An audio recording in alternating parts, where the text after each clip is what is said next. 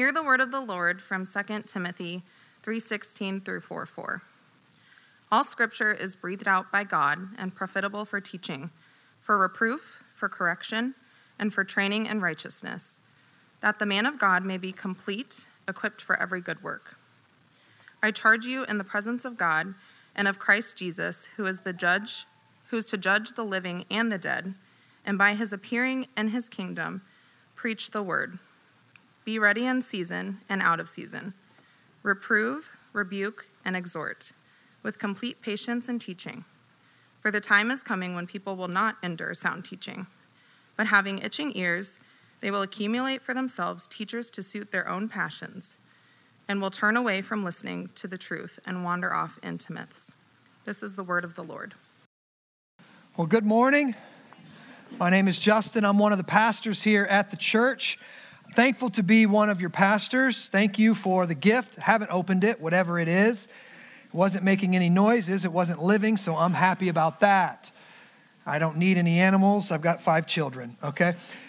Um, well, good morning and welcome. This is, we are in a new sermon series. This is the second week on the series called Semper Reformanda.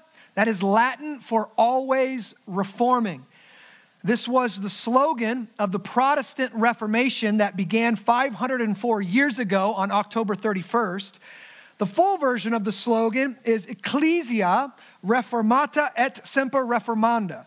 The church reformed and always reforming according to the Word of God. Now, we are studying what made the Reformation such a powerful historical movement. Today, we're going to begin to look at the first of five solas of the Reformation. And we're doing this because we want to see God do something similar in our day and age. We believe we need a reformation today. We need a move of God today. And the move of God doesn't happen as we progress most of the time. It happens as we go back and reform ourselves to the Word of God. If you study the Reformation, you learn that the Reformation changed the world, specifically the Western world, for the better. It led to freedom personal freedom, political freedom, economic freedom, intellectual freedom, religious freedom. Many of the values that we have today that are birthed in freedom or, or, around freedom came as a result of what happened in the Protestant Reformation. Now, the first and most important of all of the five solas is sola scriptura, okay? Sola scriptura, scripture alone. Now, it's the most important of all the solas because all the solas hang on this. Think of sola scriptura as a rod and everything else hanging on that rod. If the rod comes down, everything else comes down. We would not know Sola gratia, which is grace alone. Sola fide, which is faith alone. Sola Christus, which is Christ alone. Sola Deo Gloria, which is for the glory of God alone. If it wasn't for sola scriptura, scripture alone. And so we need to study what does this mean? Sola scriptura. And I think it's one of the most important, it is the most important sola, but it's also the sola that's under attack today. It's been always under attack but it's been uh, it, that sola has had the cultural uh, scope, right? It's been in the, in the crosshairs of the cultural scope today. And the thing is, you can't know God, you can't know yourself, you can't know salvation, you can't know any, about eternity unless you understand Scripture, what it is, how we got it, etc. So, let me pray for us. Got a big task this morning. Thankfully, you've already given me my gift, so you can't take it back after I say what I'm going to say today. Uh, I appreciate that. If it's the last one I get, it's the last one I get. That's okay. Let me pray for us. Let's get started. Father, we thank you for who you are. We thank you for the way that you've disclosed yourself to us, the way you've given us your word to teach us who you are, who we are, what's wrong with the world, how it can be made right. You teach us all these things through your word. I pray this morning that you would help me speak your word and your people would hear you speaking to them and they would not harden their heart. I pray that you would think through my mind, you'd speak to my vocal cords, that it be all of you and none of me. I pray that you would do all of this for your glory and for our good. In Jesus' name I pray. Amen and amen. Well, let me ask this question first. Why do we need Scripture? Why do we need Scripture? Why do we need the Bible at all? Well, let me answer that, and then I'm going to spend the next 40 minutes uh, unpacking this answer. Without the Bible, we are all just guessing about God, about life, about meaning, and what happens after we die. Let me say this without the Bible, everything that's important in our life, we're just guessing about. Let me unpack that for us. Psalm 19:1 says this, "The heavens declare the glory of God. The sky above proclaims his handiwork." This says the psalmist is teaching us here that God's creation speaks to us and testifies to the fact that there is a creator. Okay? Creation says there's a creator behind me that made me. But that knowledge of a creator is not enough to save anyone. The knowledge of a creator doesn't tell us why, doesn't give us meaning or purpose.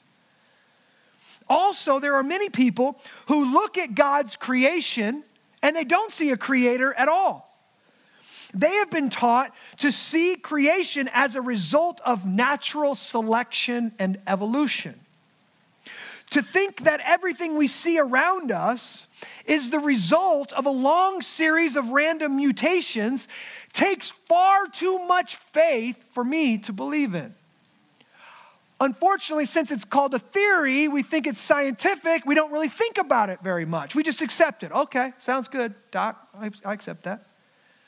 But if you think about it, to think that everything that exists today just ran, is just a series of random events gets us here is akin to believing that a series of tornadoes could rush through the same junkyard for 100 years and accidentally build a fully functioning Tesla Model X.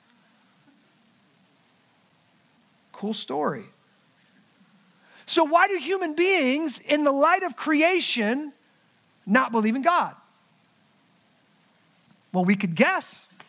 Lots of people do. There's thousands of podcasters and YouTubers and TikTokers. They're the best. Out there who love to wax on and on about different theories. But do you know what a theory is? It's the modern word for myth.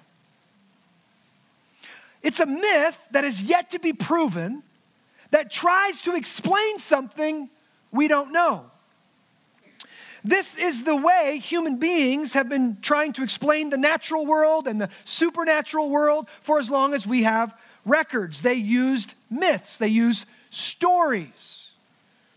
The Enuma Elish is one of the oldest. The story features a great battle between the gods Marduk and Tiamat that results in the creation of earth and mankind. Here's my point myths were ways of making sense of the wonder and mystery of the created world. From the Epic of Gilgamesh to the Greek pantheon, these myths have been told from the Native Americans. These myths are, are out there and they're just an attempt to explain what is. We're dropped into this planet, we see creation. This couldn't have just happened. So we come up with these myths, these theories, these stories to explain things. Today, because we're so much smarter than anyone else who's ever came before us, we call these myths theories. And that makes us sound really smart. And then we don't have to think about them anymore. If you call it a theory, you don't actually have to think about it. Listen, just because you name something with a scientific sounding name doesn't mean you actually have thought about it or understand it at all. Here's two really simple ones that we all totally understand gravity and photosynthesis. Listen, we all get gravity, right? There it was. Got it? All right, check. Let's move on to something else, right? Listen how my favorite author, N.D. Wilson, uh, explains gravity and photosynthesis to his students. He, he quote, this is him, I'm going to quote him, extensive quote here from a podcast from this past week. He says this You are a person, a being who balances on two appendages, sucked down by mass somehow with a force known as gravity. It's sucking us down on this ball of mostly lava and we balance on the outside of it. It's pulling us down, and if we kick our toe, guess what? It goes down. So does that water bottle. it slams me down to the surface. We have people who are super talented, like LeBron James, who are really good at trying to leap off the surface of this ball of lava. Now, back out Google Earth style, pull the camera out a bit and look at Earth at the, at that, from that perspective. Just how high off the Earth is LeBron James jumping? Like his mass and his size and inability to get anywhere off the planet. And we look at it and we all cheer. Look how high he's jumping. So much higher than our heads. And this ball of lava is whipping around a star. And on this ball of lava, we have things like apple trees sitting here using the sun, capturing power from a star and grabbing air like my breath, ripping it in half, using star power to make apples and bark and leaves out of air. This is all happening all over the place. Apple trees are using starlight. They're using the power from a star to make apples out of air. And then you pick the apple and you have a hole at the top. That's this right here. You have a hole at the top lined with bones, surrounded by scar tissue, which we occasionally decorate.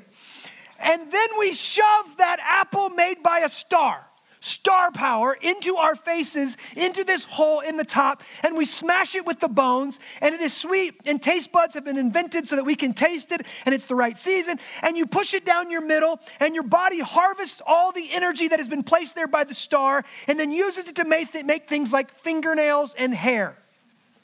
And we're a completely star based people. Star power, star fuel. Every single carbon based animal is built off of photosynthesis, which is that sterile word, word we use for an extraordinarily magical process. Magical in the sense of supernatural. Call it gravity. What is pulling us? What is sucking? What's grabbing onto me and pulling me down? What's behind gravity? Oh, it's gravity, it's photosynthesis. On to the next thing. Let's talk about stuff that really matters. What's behind it? What's making it do that? Is there a creator or is this all accidental? We don't think about those questions. Here's the point I'm getting to. What if all of those ancient myths were just mankind trying to figure out God, making sense of creation in the natural world and the supernatural world, until God actually revealed himself to us. What if God chose to reveal himself to us in a really specific way? Well, that's what makes Christianity so unique. That's what we actually believe. We believe God has revealed himself to us first through the holy scriptures of the Old Testament. And then the Word became flesh in the person of Jesus Christ, the Son of God, and dwelt among us. And people saw him and they wrote about him and they wrote down their observations and they wrote down their experiences with him. And then we have a revelation of God in what's called the New Testament. First in the Gospels, writing down about what Jesus did, and then in the works, the rest of the work of the New Testament. God has been inspiring and guiding this process of revelation so that we could know what we could not know any other way with certainty. So we could know Him with certainty. So, if God has really revealed himself to us in the scriptures and given us knowledge that we cannot know in any other way, we should consult those scriptures when trying to answer important questions about life. So, back to our question today Why do human beings not see a creator behind the creation? This is what Romans chapter 1, verses 18 through 23 says. For the wrath of God is revealed from heaven against all ungodliness and unrighteousness of men. Look, look, look, look. Who by their unrighteousness, so there's something about man that's unrighteous, that's broken, that's bent, that's not good, that's not the way God wants it. Who by their unrighteousness suppress the truth. Suppress. Think of you have a beach ball and you're trying to suppress it under the water. It takes constant effort to keep that down. That's the knowledge of God, the reality that there is a creator, and we are trying to suppress it as hard as we can. Keep going. For what can be known about God is plain. It's plain to them because God has shown it to them. For his invisible attributes namely his eternal power and divine nature, have been clearly perceived ever since the creation of the world in the things that, that, that he has made. So the thing that's been created testifies to a creator. This makes sense. So they are without excuse. For although they knew God, they did not honor him as God or give thanks to him. But they became futile in their thinking, and their foolish hearts were darkened. Claiming to be wise, they became fools and exchanged the glory of the immortal God for images resembling mortal man and birds and animals and creeping things. Here's what the scripture says Because of our sinful human nature, we suppress the truth about God. The truth that there is a God is obvious. It's a truth that is, quote, clearly perceived ever since the creation of the world in the things that have been made. And yet, because sinners do not want there to be a God, we naturally suppress the truth of his existence. Paul goes on in Romans 1 to say that actually the trick is on us. If we, this is what mankind does I'm not gonna worship you, God, I'm gonna do what I wanna do. But God has built us in such a way. We are not our own. We belong body and soul to God, our creator. And God, here's the trick God made us as worshiping beings. Here's what it means. It means you have think of a garden hose, you go over and you turn the spigot on, right? That thing is constantly pouring out. That's you. You have worship constantly pouring out all the time. The only choice you have is to point that garden hose towards God or towards something else. Right? And here's the reality. You become like what you worship.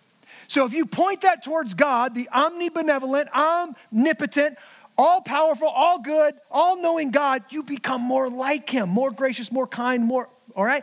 If you point it towards idols, if you point it towards any created thing, you become more like it deaf, dumb, ignorant, foolish, dark, depraved, dying.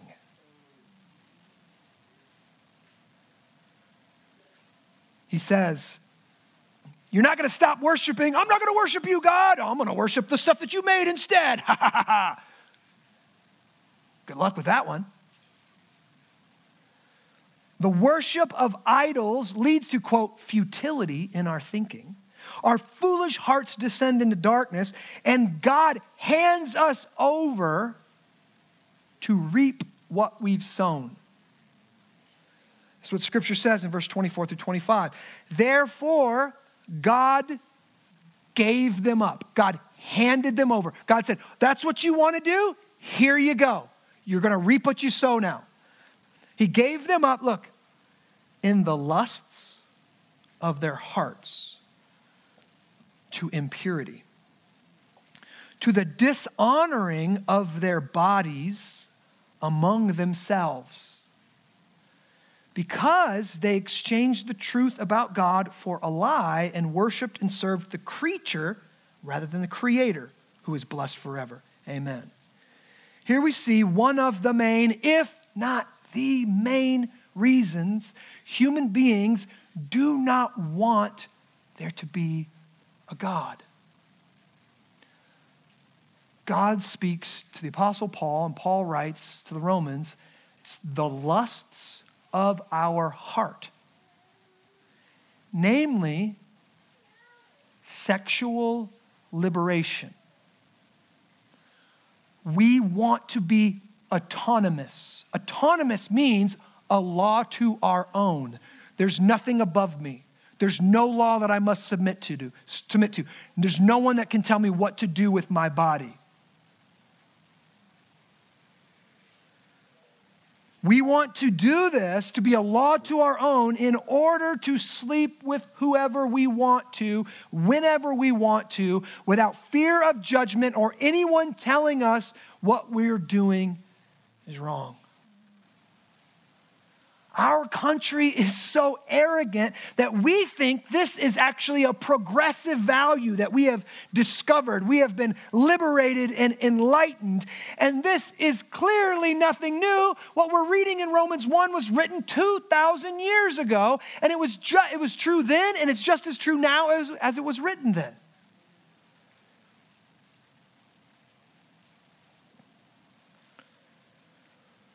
Now, I say all of that to say this. We need a reformation today. We need God to do something similar to what he did as he did in the Protestant Reformation, but the Reformation we need today is going to look a lot different from the Protestant Reformation. See, at the Protestant Reformation, the question wasn't do we believe in God or do we believe the scriptures? That wasn't the question, the, or that wasn't the problem. The problem was they didn't have the scriptures. The Catholic, the Roman Catholic Church had the scriptures, and they were the only ones who could read them. They're the only ones who could interpret them. They're the only ones who could teach them. They're the only ones who could understand them, is what they said. So when Martin Luther said sola scriptura, he was saying the ultimate authority in the world was Scripture, above the Pope, above the Catholic Church, above kings. That's what he was saying. Okay? So the Reformation won that battle, right? The church, Scripture itself is above the church. Scripture itself is above Rome, right? Scripture itself is the ultimate authority. The Reformation won that battle. The full Bible has been translated into 704 languages. The New Testament has been translated into an additional 1,551 languages. It's the best selling book of all time.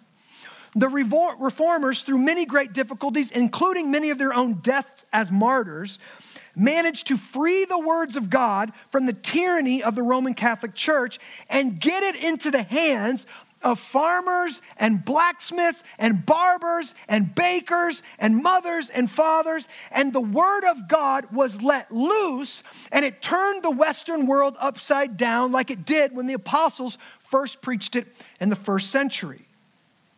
Okay? We are not in the same place as the reformers were. We have a different problem. We all have, most of us have access to the Word of God. We don't see the Pope above the Word of God. We got a different problem. And I think we can see it in something I said last week, and I want to repeat it this week, something Martin Luther quoted when he was commanded to recant or else, to repudiate his teachings. This is what he said Unless I'm convinced by scripture and plain reason, I do not accept the authority of popes and councils, for they have contradicted each other. My conscience is captive to the word of God. I cannot and will not recant anything, for to go against conscience is neither right nor safe. Here I stand. I cannot do otherwise. God help me. Amen. Luther there said this He would not recant, which means take back and repudiate and say it's no longer true, I don't believe it. He would not recant unless they could show him in the scriptures through plain reason how his teachings were in error with scripture. Now, this is important. The Bible is not a book that fell out of the sky, right? when some alien comes to earth or something and just throws the big book out. Of, Look out. Here it is. We've got the one. No. God inspired people, and even through their personalities, He encouraged them to write and He led them to write the scriptures. It is not a book that requires you to shut off your brain and just believe it. The Bible and plain reason work together. The problem with our day and age, and this is it, the problem with our day and age, and many people think that this kind of this wedge started happening when Luther stood up and, and did this, but I think it happened long before. But the problem with our day and age is that we have made our reason our ultimate authority. Luther's day, the church, the Roman Catholic Church, was the ultimate authority. They even told kings what to do sometimes, right? And the Word of God was even under that, and then people under that. In our day and age, yeah, we've, we've kind of kicked the Pope out of that position, most of us, right? But what did we put in its place? Is it sola scriptura? Is Scripture our ultimate authority? I don't think it is. I think our reason is now ultimate authority. There's two pieces of this. One, reason itself, you could call it rationalism. What is rationalism? Here's rationalism I only believe things that make sense to me. Thomas Jefferson was a rationalist. You ever heard of the Thomas Jefferson Bible?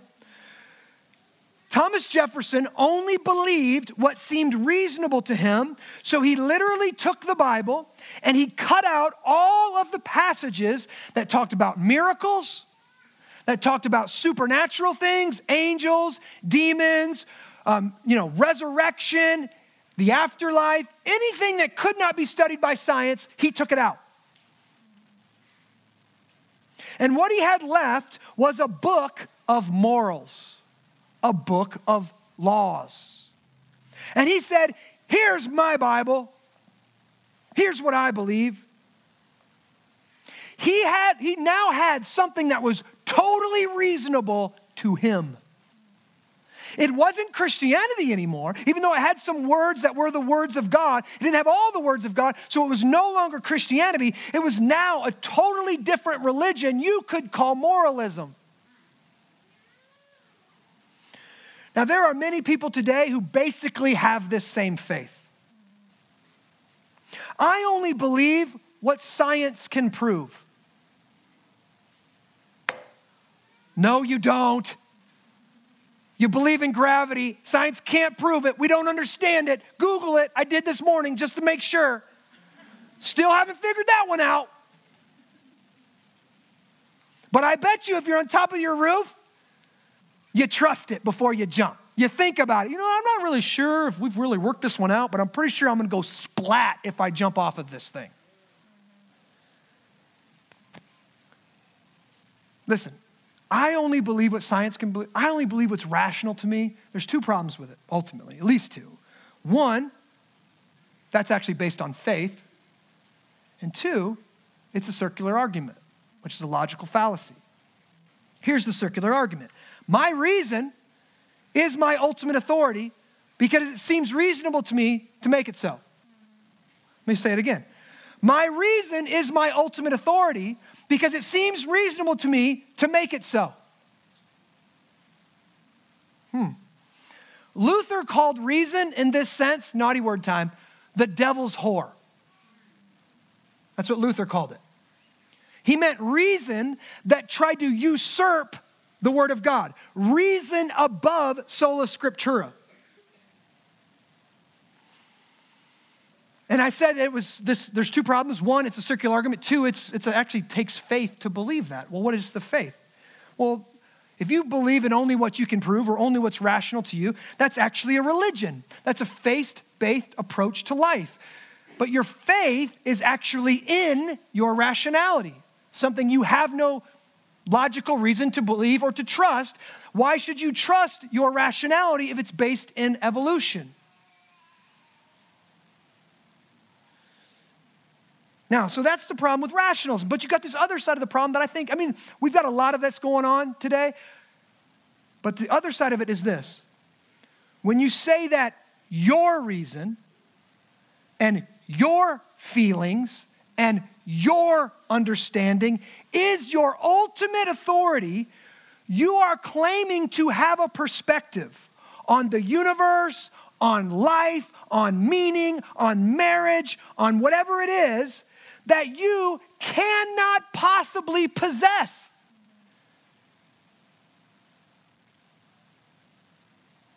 What if God was one of us? That would be really terrible.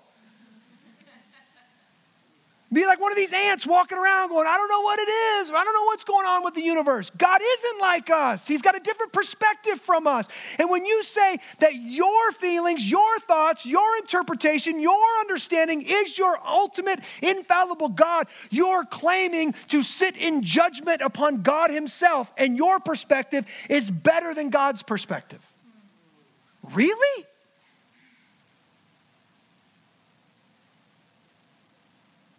Seems this, this is where the battle rages the hottest today. Who or what has ultimate authority in the word, in the world? Who or what has ultimate authority? See, Luther's day was the church. No longer anymore. Who is it now? Is it reason? Is it individualism? Is it me? Is it God and His word, or is it science, or reason, or an individual's wants and wishes? Here's where the battle is raging the hottest right now, and here is where Christians must stand strong. Christians believe that God's word, sola scriptura, Scripture alone has ultimate authority, and everyone must submit themselves humbly before Him if they want to know Him and the salvation He has made possible. Look at how God describes this for us. 2 Timothy chapter 3 verse 16. You can open up your Bibles with me. All scripture Scripture referring to itself as Scripture. What is Scripture? Scripture is the 66 books of the Old and New Testament. We often call this a book. It's not really a book, it's a collection of books. It's more like a library. 66 different books written by over 40 different authors over a period of about 1,500 years. Well, how can we trust that? The whole process was divinely inspired and guided by the Holy Spirit. Look what it says in our text. All scripture is breathed out by God. God breathed, divinely inspired. Think about this God, He's the only one. God is holy. God cannot lie. God cannot speak falsely. Therefore, all of the words of Scripture are completely true and without error in the original manuscripts. God's words are the ultimate standard for truth because of who God is and what a word is. It's His law, it's His reality. Since the Scriptures are the very words of God, they are authoritative. They have His authority behind them. So if He tells us something and we don't do it or we disobey it, we're breaking His authority, right? We're, we're violating His authority. Since they're authoritative, they're binding. They are literally the laws of the universe. Scientific laws, those are His. Guess what? He's got moral laws too. It's His universe. He built it, He designed it, He unveiled it. Every single human must obey these laws or suffer the consequences. I often say, listen, God gave us the ability, we can break his laws. But when you break his laws, they break you. You can defy the law of gravity, it will win every time. You can defy moral laws, and you will reap the consequences.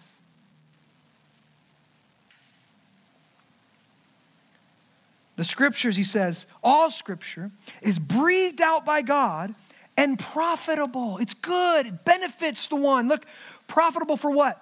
Teaching. Okay, so we should teach the word. It needs to be taught. This is the thing.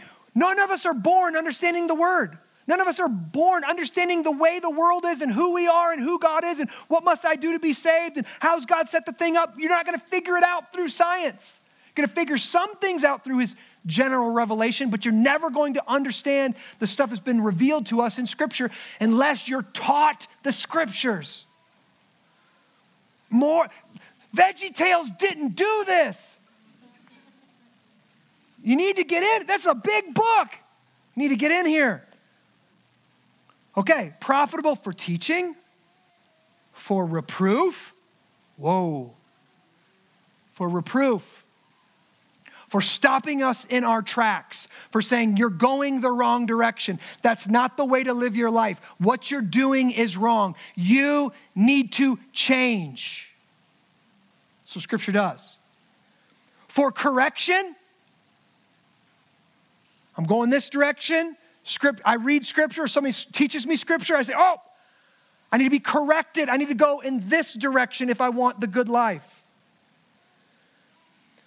and for training in righteousness, learning how to live the good life, learning how to do the right things. Look, that the man or woman of God may be complete, equipped for every good work. To put this in theological terms, this is speaking of the sufficiency of Scripture. I don't need anything else to live a good life other than Scripture. I need Scripture. That's what I need to understand God, to understand His way of salvation, to understand who I am and how He made the world and what's wrong with the world and what must I do to live in the world. I only need Scripture. Cornelius Van Til, a Dutch American philosopher and theologian for the 20th century, said this This book is authoritative in everything it addresses, and it addresses everything. Now, it doesn't, it's not going to tell you what to do with your cell phone, but it's going to talk about wisdom it's going to talk about prudence. It's going to talk about self control, all things that help you govern the use of your cell phone. If we want to know how to live a good life, how to find meaningness, meaning and happiness and purpose in the world that God created, we must know His instructions in living in this world. If we want to know how to know God, how to be forgiven of our sins, how to find eternal life, we must know the scriptures. If we want to know how to build a life and a family and a nation that honors God, we must know the scriptures. This is why it says that the man of God may be competent, equipped for every good work. If you want to know how to be truly competent in anything in life, to be equipped for every good work imaginable, you must know and follow the eternal words of God that never fail, never lie, or never contradict themselves. But here's the truth this is not popular today.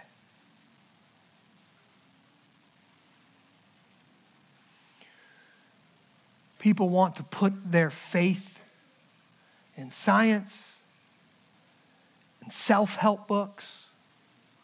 Most of us spend way more time studying and searching YouTube for ways to deal with our problems than we do searching the scriptures.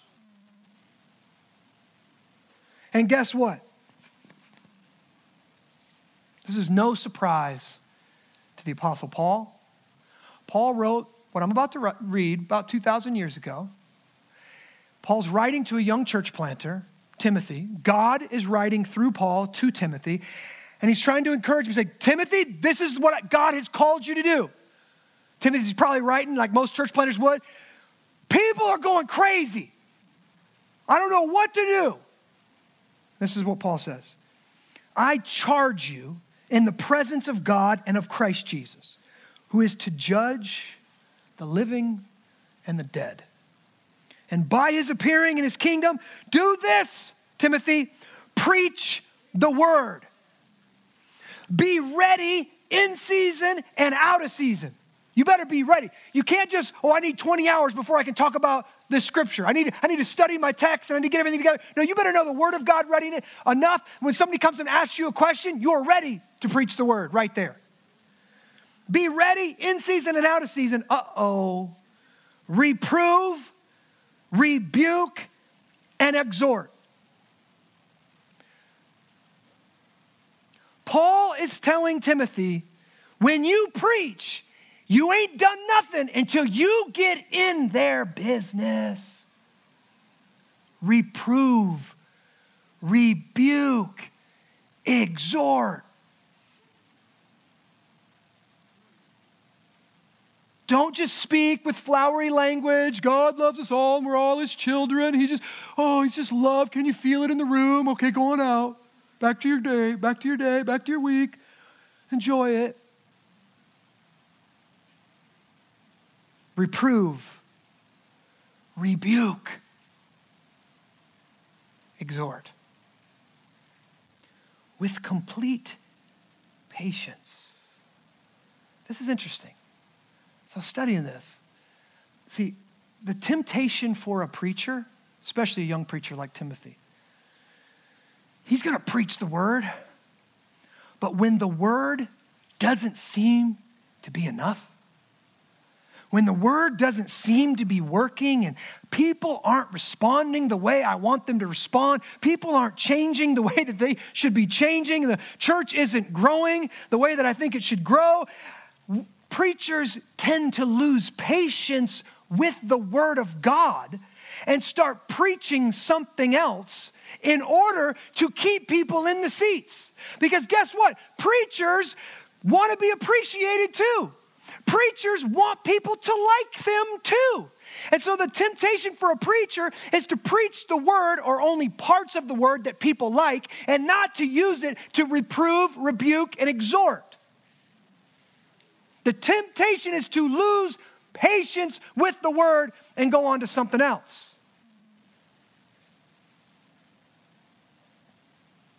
Paul's telling Timothy and he's telling me my job isn't primarily to grow a church, it's to preach the word.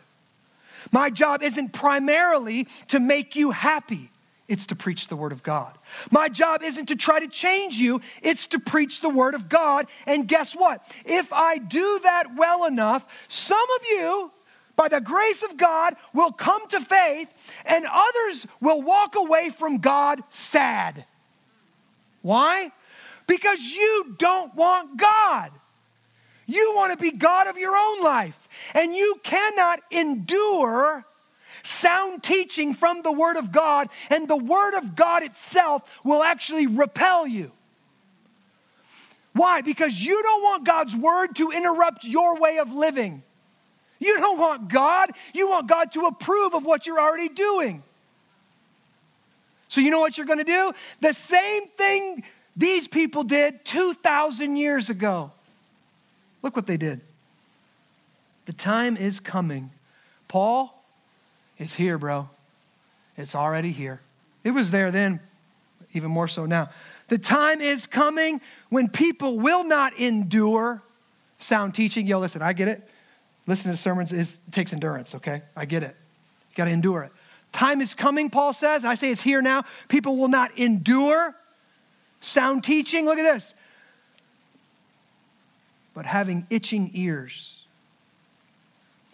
they will accumulate for themselves teachers to suit their own passions and will turn away from listening to the truth and they'll wander off into myths. Think about what it would take in Paul's day and age, in Timothy's day and age, to accumulate for themselves teachers. You'd have to probably go to the temple across town. I mean, how many, t- how many teachers are there in that day and age? You're gonna, you can't go to Amazon and buy 50 top books from the top teachers, right? Printing press hasn't been created, right? So what's going on? You're going to have to go, it's going to take a lot of work to accumulate for yourselves teachers. But today, what does it take today? You got everything you need, the phone in your pocket. You want, to you want a preacher that'll never challenge you to obey Jesus and give your money financially? You can find a preacher for that. You want a preacher who aligns perfectly with everything you believe politically? You can find a preacher for that. You want a preacher who's too chicken to say anything about sexuality? You can find a preacher about that. You want a preacher that gets up here and wears a dress and is homosexual and, and says all these things are okay? You can find a preacher for that. Guess what? Paul knew these days were coming and they're here. You can find a teacher to suit your itching ears. And guess what's going to happen? You're going to wander off into myths. They're not teaching the truth.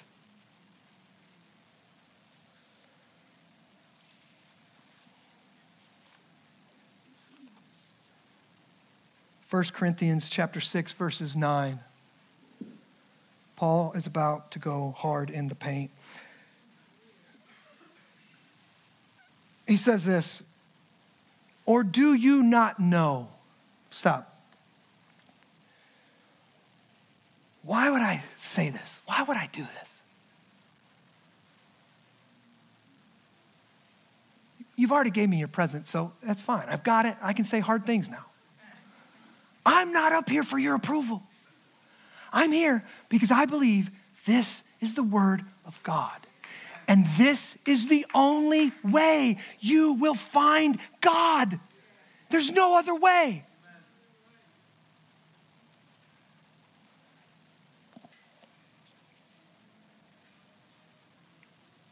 Paul says this Or do you not know that the unrighteous, unrighteous, those who break God's law, the unrighteous will not inherit the kingdom of God. That means they will not know Jesus Christ as Lord and Savior. They will not enter into his kingdom. They will not go to heaven when they die. They will not have their sins forgiven. They will not inherit the new heavens and the new, the new earth. The unrighteous will not go to heaven. They will not know God here and now. Now, here's what he's about to do. Sins are like grapes, they come in bunches, okay? And he's about to pull off a cluster and he's gonna pull, he's gonna He's going to just name a bunch of sins. These are not all the sins. These are not the worst sins. These are just some sins, more than likely, that the church in Corinth were dealing with. He's going to pluck them off one by one and describe for us what an unrighteous person does. What their be- this isn't a desire, this is an action. These are all actions. Keep reading. Do not be deceived. What are you saying here? Other preachers, other teachers will tell you these things are okay to do. God's word says they're not. Don't be deceived. That's what he's saying. Do not be deceived. Neither the sexually immoral sexually immoral. We don't even have these words in our vocabulary anymore. What is immoral? Doing anything with your body with another person who's not your spouse. Any sexuality practice outside of the bonds of marriage, the covenantal bonds of marriage, is sexual immorality. It's a sin against God and against your own body. And it makes you unrighteous. And the unrighteous do not inherit the kingdom of God. Keep going. Nor idolaters, who worship the created thing, be it money, be it sex, be it power, be it football. Nor adulterers, people that cheat on their spouse. Nor men who practice homosexuality and the Greek words here are explicit. They talk about the active and the passive participant in that act. Again, acts, not desires. Nor thieves, people who take what's not theirs. Nor the greedy,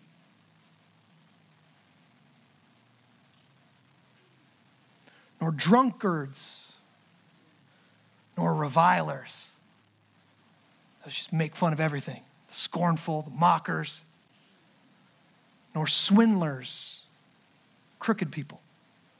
Look, will they will not inherit the kingdom of God.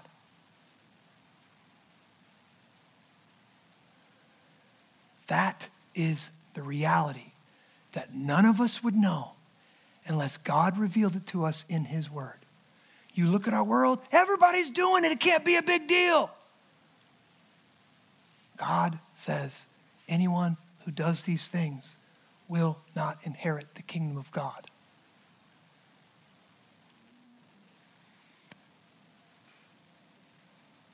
But verse 11 is about to blow your mind. And such were some of you. What? Anyone who does these things will not inherit the kingdom of God, and such were some of you. Past tense. If you do these things, you become unrighteous. Well, if I'm unrighteous, I'm unrighteous. How can I become righteous out of being unrighteous? Who's going to righteous the unrighteous? How can I get righteous? I'm unrighteous. I need to be righteous. Such were some of you. There's a way to go from being unrighteous to being righteous. Sinner to forgiven. How? There's only one way. And the only way we know this is sola scriptura. God showed us this in his scriptures. Read, keep reading. And such were some of you. But you were washed. You were sanctified. You were justified in the name of the Lord Jesus Christ and by the Spirit of our God. What? God creates the world. We screw it up and rebel against Him. He says, Don't destroy it. Don't worry about it. I've got a plan. Jesus the Son of God, who's perfectly holy, when it was time for that plan to be fulfilled, he steps out of heaven and comes down and puts on flesh. We call it the incarnation. We celebrate it at Christmas time, right? He puts on flesh. The Word became flesh and dwelled among us. And that Word, because he's holy, he lived a perfect life. He lived the righteous life. He never did any of those sins. He was never unrighteous, 100% righteous. And God looked down from heaven and said, You are my son in whom I am well pleased. And Jesus said, But I ain't done yet. And on the night that he was betrayed, as our representative, he steps in mankind's place and he says, God, what are you going to do with all that unrighteousness out there? All that unrighteousness, what are you going to do with it? I know what you can do with it. Put it on me. Put it on me. And I know you're holy. And what fellowship does light have with darkness? And sin can't be in your presence. And you can't even look upon a sinner like that. So you're holy. So I know you've got to pour out your wrath and you've got to judge the brokenness and the sin and the blackness of our society. So I want you to do that. I want you to put all that unrighteousness on me. And as the great judge of the universe, I want your gavel to rain down and I want to take that pain. And that's what Jesus Christ has done. Nobody else in the universe has ever done that. Nobody could do it. He was perfectly holy, so he didn't deserve to die. He had never sinned. And he was 100% man, so he could actually take our place and actually the sin could get put on him. And then he gets up out of the grave. He's resurrected three days later. Three days later, he's resurrected. What does that prove? That God accepted the, act, the sacrifice. That God said, I will accept your work for theirs. And then he gets glorified to the right hand of the Father. And now, when he gives us grace and faith, and when we believe in Jesus Christ, Jesus' perfect righteousness gets credited to us. So, how does the unrighteous get righteous? Only by grace, through faith in Christ. And who gets the glory for that? God alone. How do we know this? Scripture alone.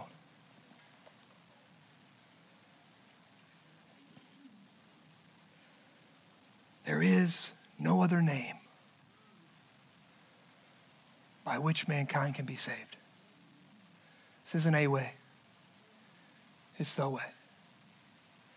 And we only know it because God gave us His Word. Praying this morning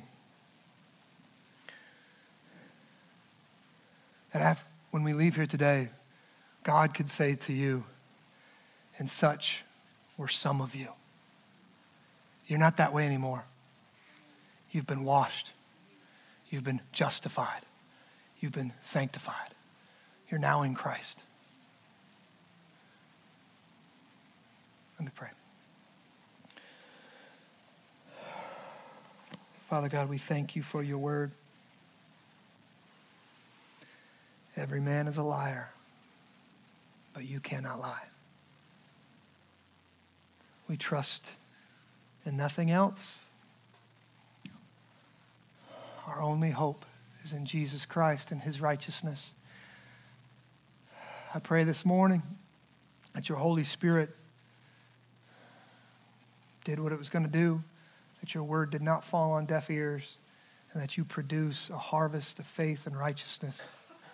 Pray that you would help your people believe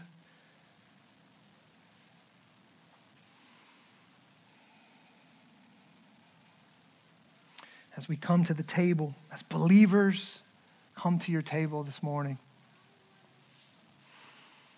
May we be in awe of what you've done, how you've given us your word, how you gave us your son, how you give us this meal, how you give us this church, how you give us these people. You are so gracious to us. Pray that we would eat this in faith, that the, the bread represents the body of Jesus Christ that was broken for us, and the cup represents the blood that was shed for us, the cup of the new covenant, that no longer are we judged by our, just simply by our own works and our own actions, but we've been placed in Christ, and Christ's righteousness has been placed upon us, and now we're saved through grace alone and by faith alone. Would you encourage us as we eat together? In Jesus' name I pray. Amen.